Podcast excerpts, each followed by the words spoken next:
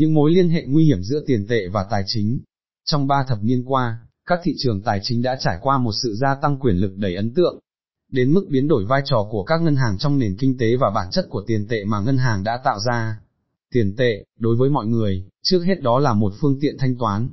nhưng đó cũng là một công cụ dự trữ có giá trị, một trong những hình thức chiếm giữ của cải. So với các nhân tố gia sản khác chẳng hạn như các chứng khoán, ví dụ cổ phiếu, trái phiếu và các chứng khoán tài chính khác, lợi thế của tiền tệ đó là tài sản có tính thanh khoản cao nhất.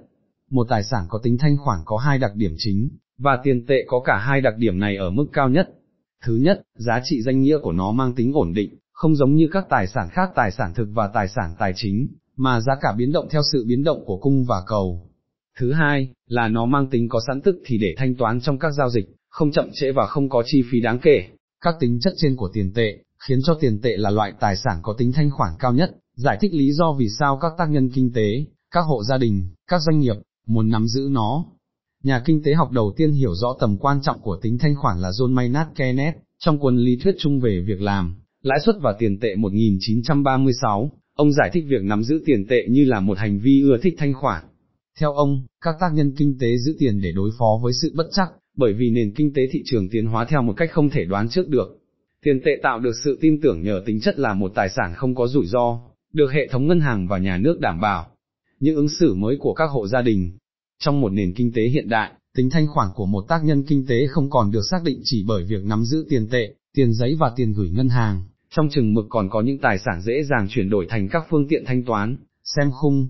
Hệ quả của những đổi mới tài chính này là gia sản tài chính của các hộ gia đình đã bị điều chỉnh một cách sâu sắc, xem biểu đồ. Trước tiên, quy mô của gia sản này đã tăng mạnh, tăng thêm 70%, mặc cho cuộc khủng hoảng tài chính, từ 2.600 thành 5.755 tỷ euro từ năm 2000 đến năm 2014, trong khi thu nhập khả dụng của các hộ gia đình chỉ tăng 46%. Thứ hai, cơ cấu gia sản đã thay đổi, tỷ trọng các tài sản tài chính đã tăng lên và tỷ trọng các tài sản tiền tệ đã giảm xuống, từ 31,3% xuống 30%. Tiền gửi ngân hàng bút tệ, là thành phần quan trọng nhất trong gia sản của các hộ gia đình trong năm 2000. 14 năm sau, các hợp đồng bảo hiểm nhân thọ, sự đầu tư tài chính được ưa thích của các hộ gia đình, đã thay thế sở thích nắm giữ tiền tệ của họ với một tỷ trọng là 38%. Những đại lượng tổng gộp tiền tệ ngày càng lớn. Những thay đổi này phản ánh những ứng xử mới của các hộ gia đình về mặt tài chính.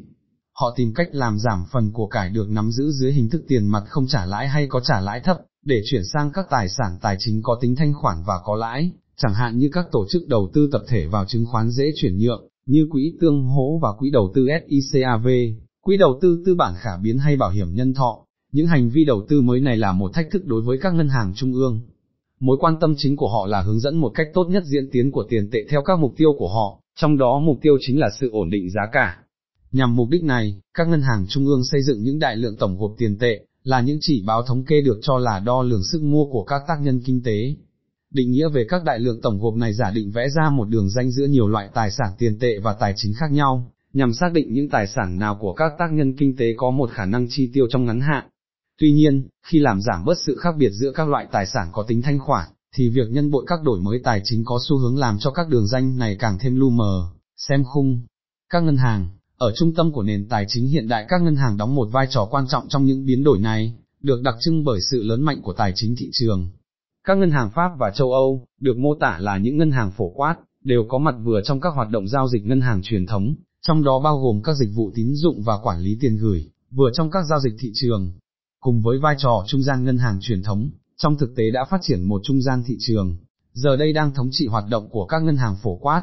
Chẳng hạn, tỷ trọng tương đối của các khoản tín dụng và tiền gửi trong bảng cân đối tài sản hợp nhất của các ngân hàng đã giảm mạnh đáng kể, từ năm 1980 đến năm 2010, tỷ trọng các khoản cấp tín dụng cho khách hàng đã giảm từ 84% xuống còn 34%, xem biểu đồ. Nhưng cùng thời gian đó, các ngân hàng đã mở rộng phạm vi giao dịch trên các thị trường chứng khoán.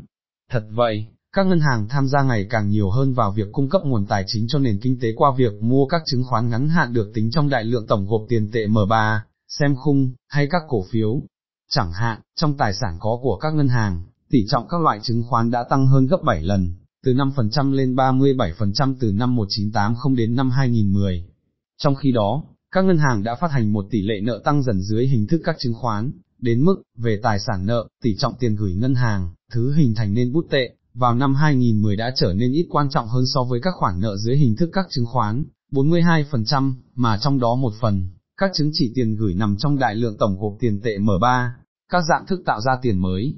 Như vậy, các dạng thức phát hành tiền tệ cũng được đa dạng hóa, từ nay, các ngân hàng phát hành tiền tệ không chỉ nhân các hoạt động tín dụng của họ, hoạt động trung gian tài chính truyền thống, mà còn để làm đối phần cho các hoạt động tài trợ của họ qua việc mua các chứng khoán do nhà nước và các doanh nghiệp phát hành, trung gian tài chính thị trường. Tín dụng ngân hàng chỉ là một trong các dạng thức phát hành tiền tệ, mà tầm quan trọng của nó ngày càng ít đi khi đối mặt với việc phát hành tiền tệ của tổ chức tài chính. Ngoài ra, các khoản tín dụng tạo ra ít các khoản tiền gửi hơn, trong chừng mực mà tỷ trọng các khoản tiền gửi giảm trong bảng cân đối tài sản của các ngân hàng và trong gia sản của các hộ gia đình và các doanh nghiệp. Việc các tác nhân này ngày càng nghiêng về các tài sản khác nhiều hơn các khoản tiền gửi ngân hàng, chẳng hạn như các cơ chế đầu tư tập thể vào các chứng khoán dễ chuyển nhượng, UCITS, là một sự tháo chạy trong hệ thống ngân hàng theo đúng nghĩa, mà quyền lực phát hành tiền tệ có xu hướng giảm. Các đường biên ngày càng lu mờ của tiền tệ,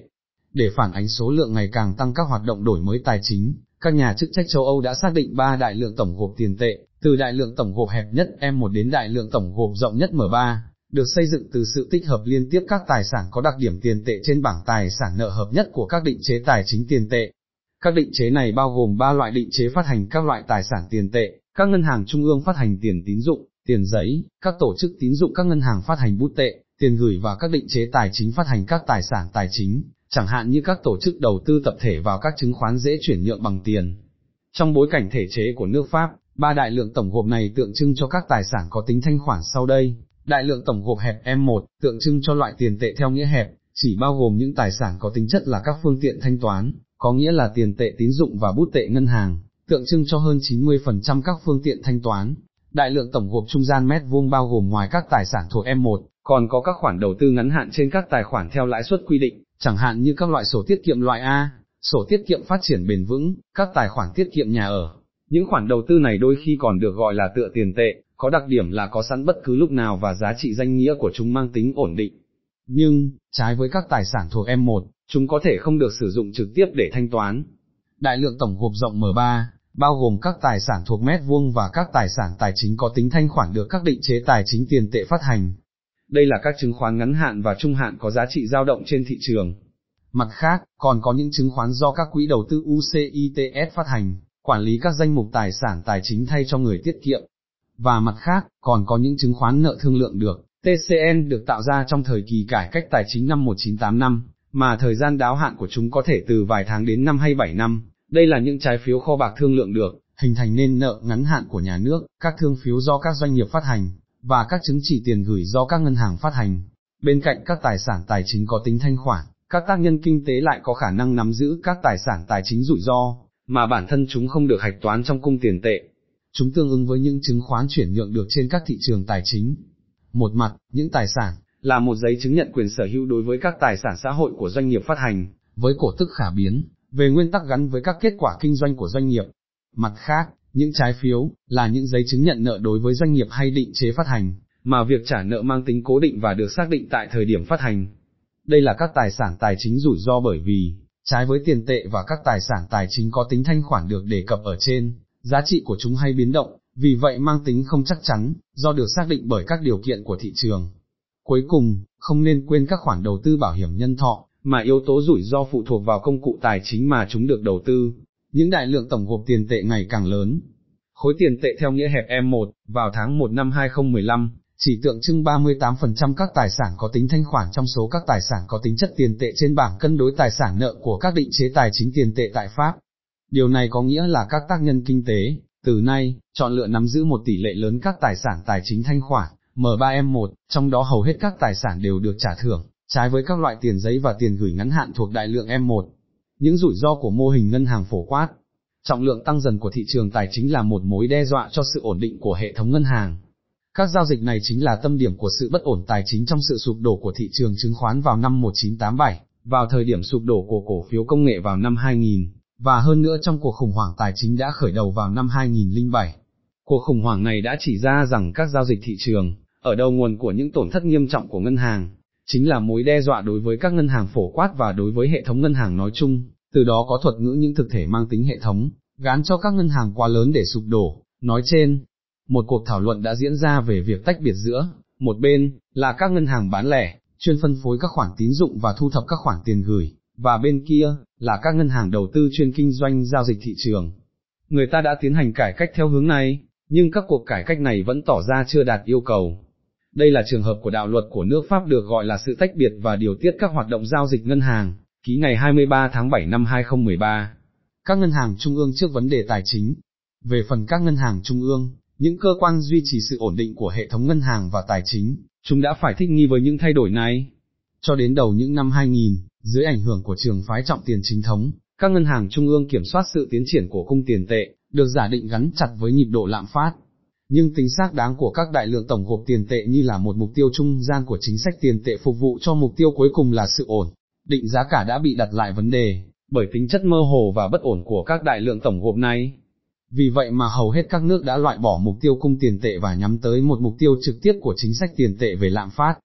Sự thay đổi quan trọng thứ hai trong học thuyết của các ngân hàng trung ương đã được áp đặt tiếp theo cuộc khủng hoảng tài chính.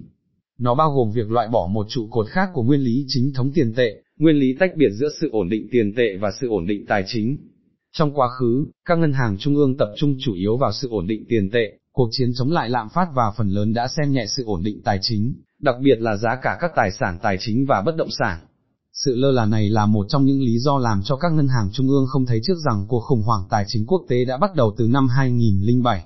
Chia tay với học thuyết chính thống thời tiền khủng hoảng, các ngân hàng trung ương đã triển khai những chính sách được gọi là phi quy ước, để cứu vãn các ngân hàng và ngăn chặn sự sụp đổ của các hệ thống ngân hàng bị đe dọa bởi cuộc khủng hoảng cho vay dưới chuẩn.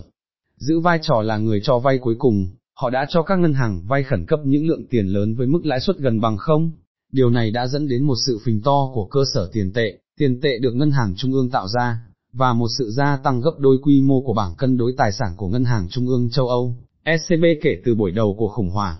Người ta đã vượt qua thêm một bước nữa trong ý muốn giám sát tốt hơn các ngân hàng với quyết định trao cho ngân hàng ECB vai trò làm người giám sát duy nhất các ngân hàng lớn của khu vực đồng euro trong một liên minh ngân hàng châu Âu được thành lập vào năm 2012 lại thêm một bằng chứng bổ sung, nếu cần thiết, cho thấy các liên kết nguy hiểm giữa tài chính hiện đại và các ngân hàng, những định chế phát hành tiền tệ,